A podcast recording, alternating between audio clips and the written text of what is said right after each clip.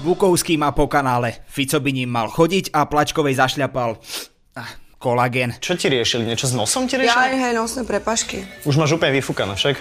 Hej. Moje meno je Adam Blaško a Nie si spiatoček? Uh-huh. Ti pozná tvoje hlas, kámo. počúvate podcast Piatoček. Či som bambus, bam, bambus sem, bambus tam, že bambus Matovič. Akože inak to pochopiť neviem. Z Facebooku sa podobne ako predtým z Pokecu Mne je 12. Mm, no jo, tak to je pohoda. stálo nehostinné miesto. Sme tu preto, aby sme demonstratívne pálili rúška ako symbol neslobody. Hurá! Áno! A tak ľudstvo pozbieralo posledné zvyšky inteligencie Kedy, kde a ako ste si dali urobiť laparoskopiu vašej prdele? a hľadalo nové miesto na život. Na obzore boli Twitter alebo TikTok. No to prvé na Slovensku nemal nikto okrem Davida Tvrdoňa A ešte raz chodte na bezpečenalete.sk a to druhé okupovali hlboko názderočné tancujúce deti. Čo znie trochu ako opis sna Jana Heráka. Ste pripravení, deti? No bola tu ešte jedna platforma. Instagram.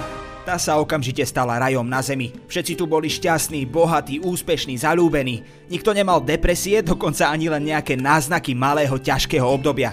Je tento příběh inspirován skutečností?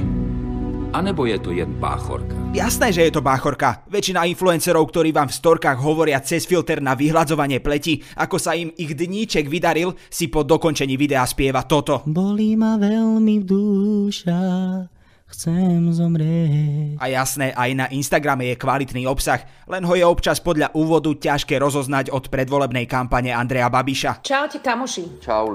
Ľudia si ale začali na Instagrame robiť hviezdy z jedincov, ktorých jediné prednosti sú prezentovanie vlastného majetku a sexualizácia čohokoľvek. Vanilková alebo čokoládová zmrzlina?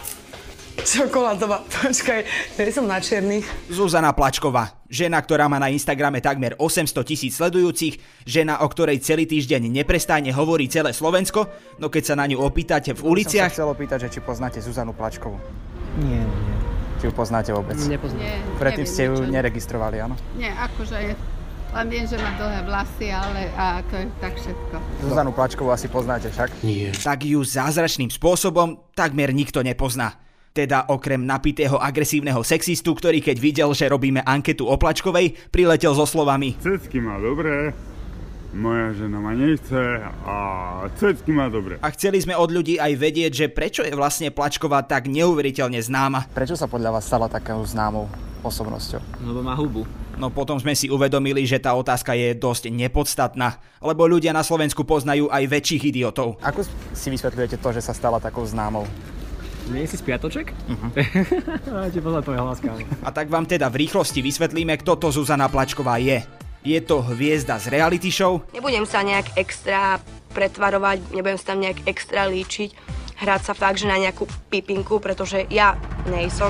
je to bývalá gymnastka na koženom gauči Zuzana Plačková. a je to žena obvinená z obchodu s drogami. Údajne mala zabezpečovať predaj kokainu do vyššej spoločnosti. Zároveň však bola súčasťou zločineckej organizácie, ktorá varila a predávala pervitín. Varila myšička kašičku. Fú, to je ale že trošku Breaking Bad mood, ale... Medzi obvinenými je aj jej manžel René. Jako? Ten ju mal finančne podporovať a to z platu taxikára. Pôvodne som byl taxikář. I když to zrovna moc neneslo a dělal jsem to od nevidím do nevidím, byl jsem rád, že mám aspoň nějakou práci. Plačková neustále prezentovala, v akom blahobite si žije a že na to všetko zarobila inzerciou a predajom kolagénov. Myslíte si, že pri tom, čo ja zarobím z normálneho legálneho činu, že mi je v zapotreby robiť s drogami? No pravda o jej zárobkoch je pravdepodobne trochu iná. Aj keď je už Plačková po troch dňoch von z väzby, stále jej hrozí do živote. A tak bude mať možno dosť času popremýšľať nad touto vysoko filozofickou otázkou. Prosím vás, jak človek schudne z hlavy? No, neviem, ale ľuďom na pervitíne zvyknú vypadávať zuby a tak potom možno majú pocit ľahšej hlavy. Hlavne keď droga obsahuje aj rôzne ešte škodlivejšie prímesy, ktoré znižujú jej výrobnú cenu. Akože nepostavím sa ja so svojím menom, so svojou značkou za niečo, čo je proste dovezený šit a nemajú k tomu žiadne papiere, nič a na, nakoniec by to človeku ubližilo. Uf, tak aspoň, že tak. Padol mi kamen zo srdca. A myslíme, že toto všetko je celkom dobrý dôvod na to, aby ste o otvorili prehľad ľudí, ktorých sledujete a trošku to pretriedili. Prípadne doplnili ľudí, ktorí vytvárajú niečo, čo vás skutočne obohacuje. Ak neviete, koho sledovať, poradí vám Maja, p- pardon, influencerka Nikol. Asi, no, Maťa z Humennýho. Dobre, Fero joke. Zdravím všetkých poslucháčov podcastu Piatoček. Eh, Veľmi rád si pozriem satirické stránky memečkovské, napríklad z Omrinu. Bože, to čo je za zvuk, to na čo sa nahrával na zemiak? No a potom ešte veľmi rád pozerám samozrejme svojich kolegov.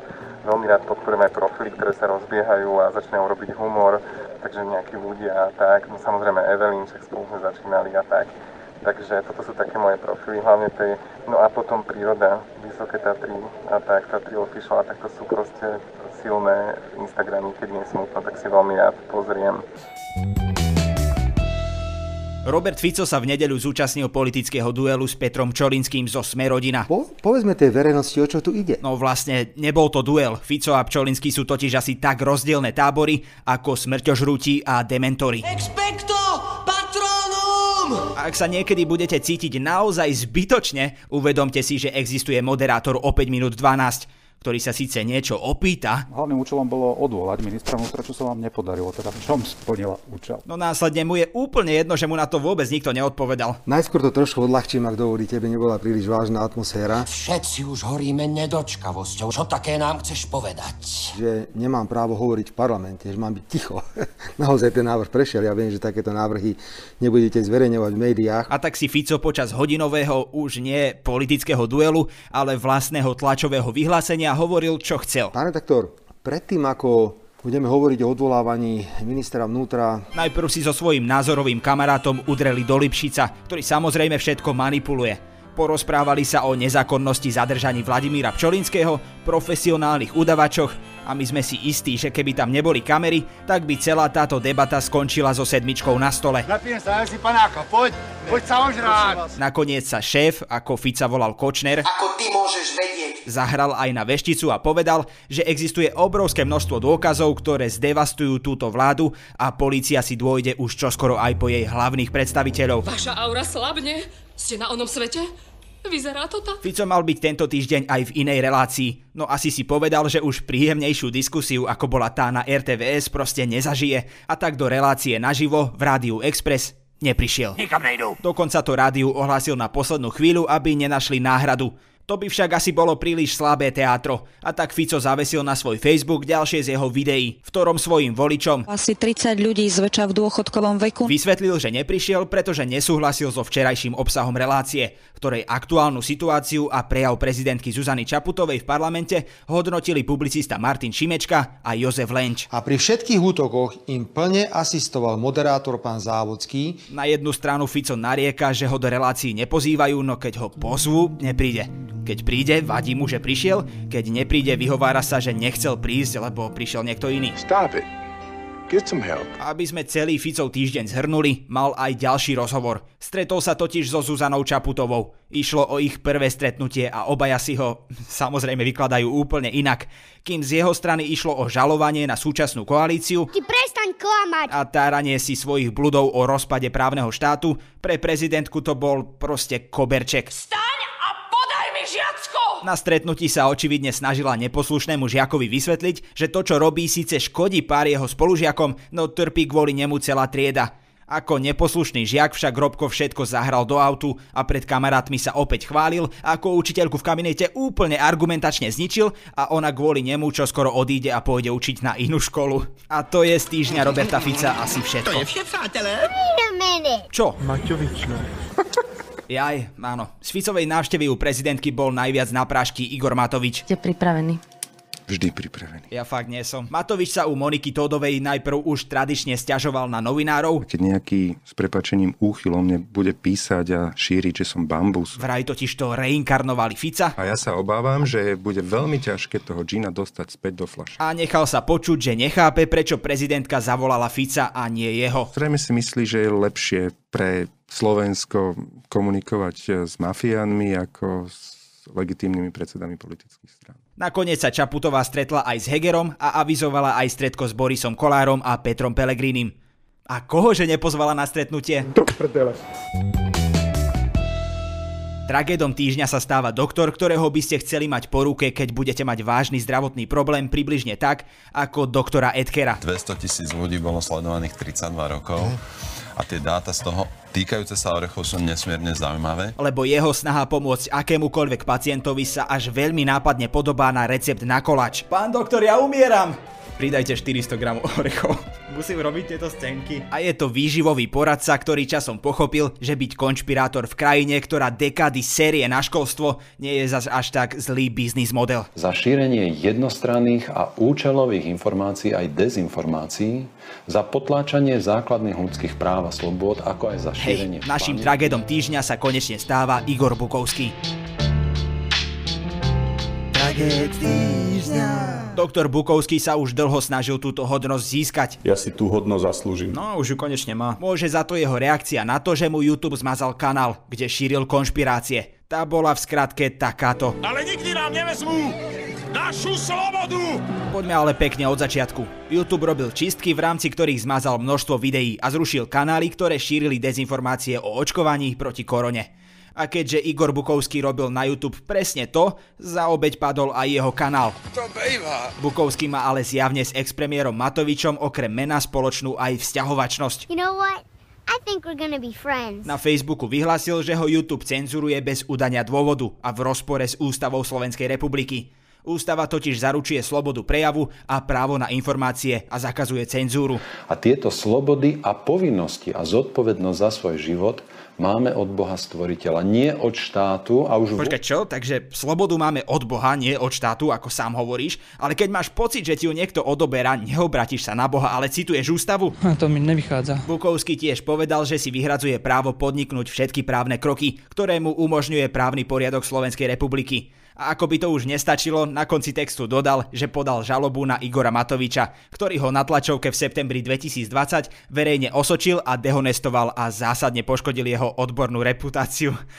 To je aké zlaté, že si on fakt myslel, že vtedy ešte mal nejakú reputáciu. Ale úprimne sme si pôvodne mysleli, že Bukovský podáva na Matoviča trestné oznámenie preto, že mu YouTube zmazal účet. Ale hej, to by nedávalo logiku, lebo YouTube vlastní Google a Matovič nielen, že nemá s Googlem absolútne nič spoločné, ale ani nevie, ako sa to píše. Môžete si to vygoogliť, Google si pamätá. Viete, Google sa píše google.com. Tam si to nájdete všetko. Na záver krátky prehľad správ. Juraj Šust, organizátor konzervatívneho samitu, v denníku N spomenul, že by rád zakázal rozvody. Každá koalícia je ako manželstvo pred rozvodom, že viete, že raz sa rozvediete, ale musíte kvôli deťom žiť ďalej. Nezaočkoval sa kvôli tomu, že mu príde zvrátené používať vo vakcínach bunky mŕtvych detí. Obhajoval KUFU, LGBTI free zóny v Poľsku a hlavné správy nepovažuje za konšpiračné médium. Amen.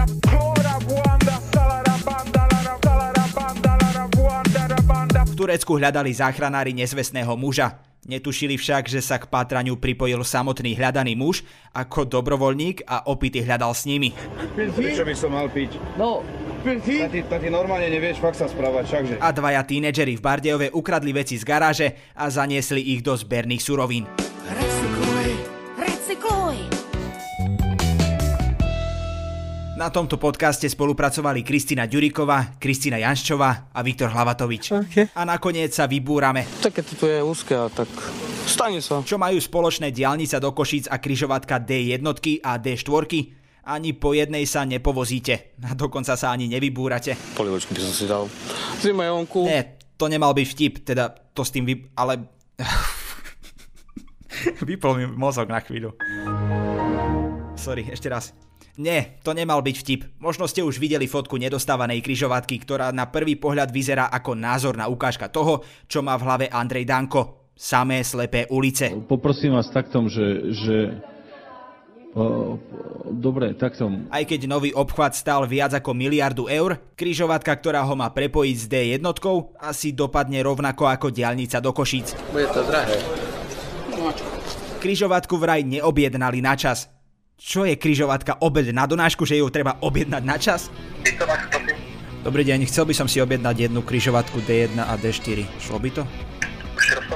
O, jednu kryžovatku D1 a D4, neviem, že či volám správne. No, do pizzerie. A keďže križovatka nie je dostávaná, vodiči si budú musieť nájsť iný spôsob, ako sa dostať z D1 na D4.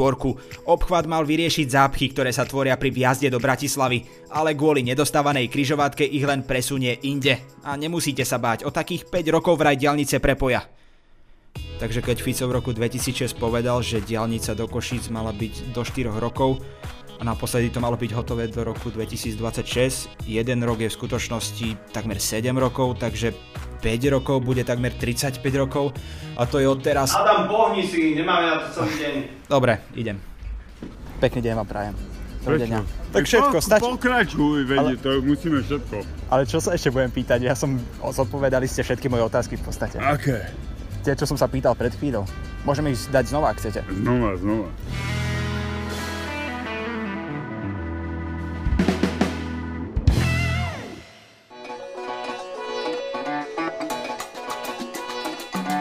Od budúceho týždňa opäť nájdete v ponuke podcastov denníka SME cestovateľský Všesvet podcast. Zavítame do Gruzínska či Patagónie, vysvetlíme, čo je house sitting aj ako sa pripraviť na expedíciu v Himalájach. 7. sériu Všesvet podcastu pre vás od útorka pripravuje nová dvojica Tina Paholik-Hamárová a Lukáš Onderčanin. Nájdete ho každý útorok vo všetkých podcastových aplikáciách, na YouTube či na stránke ZME.sk.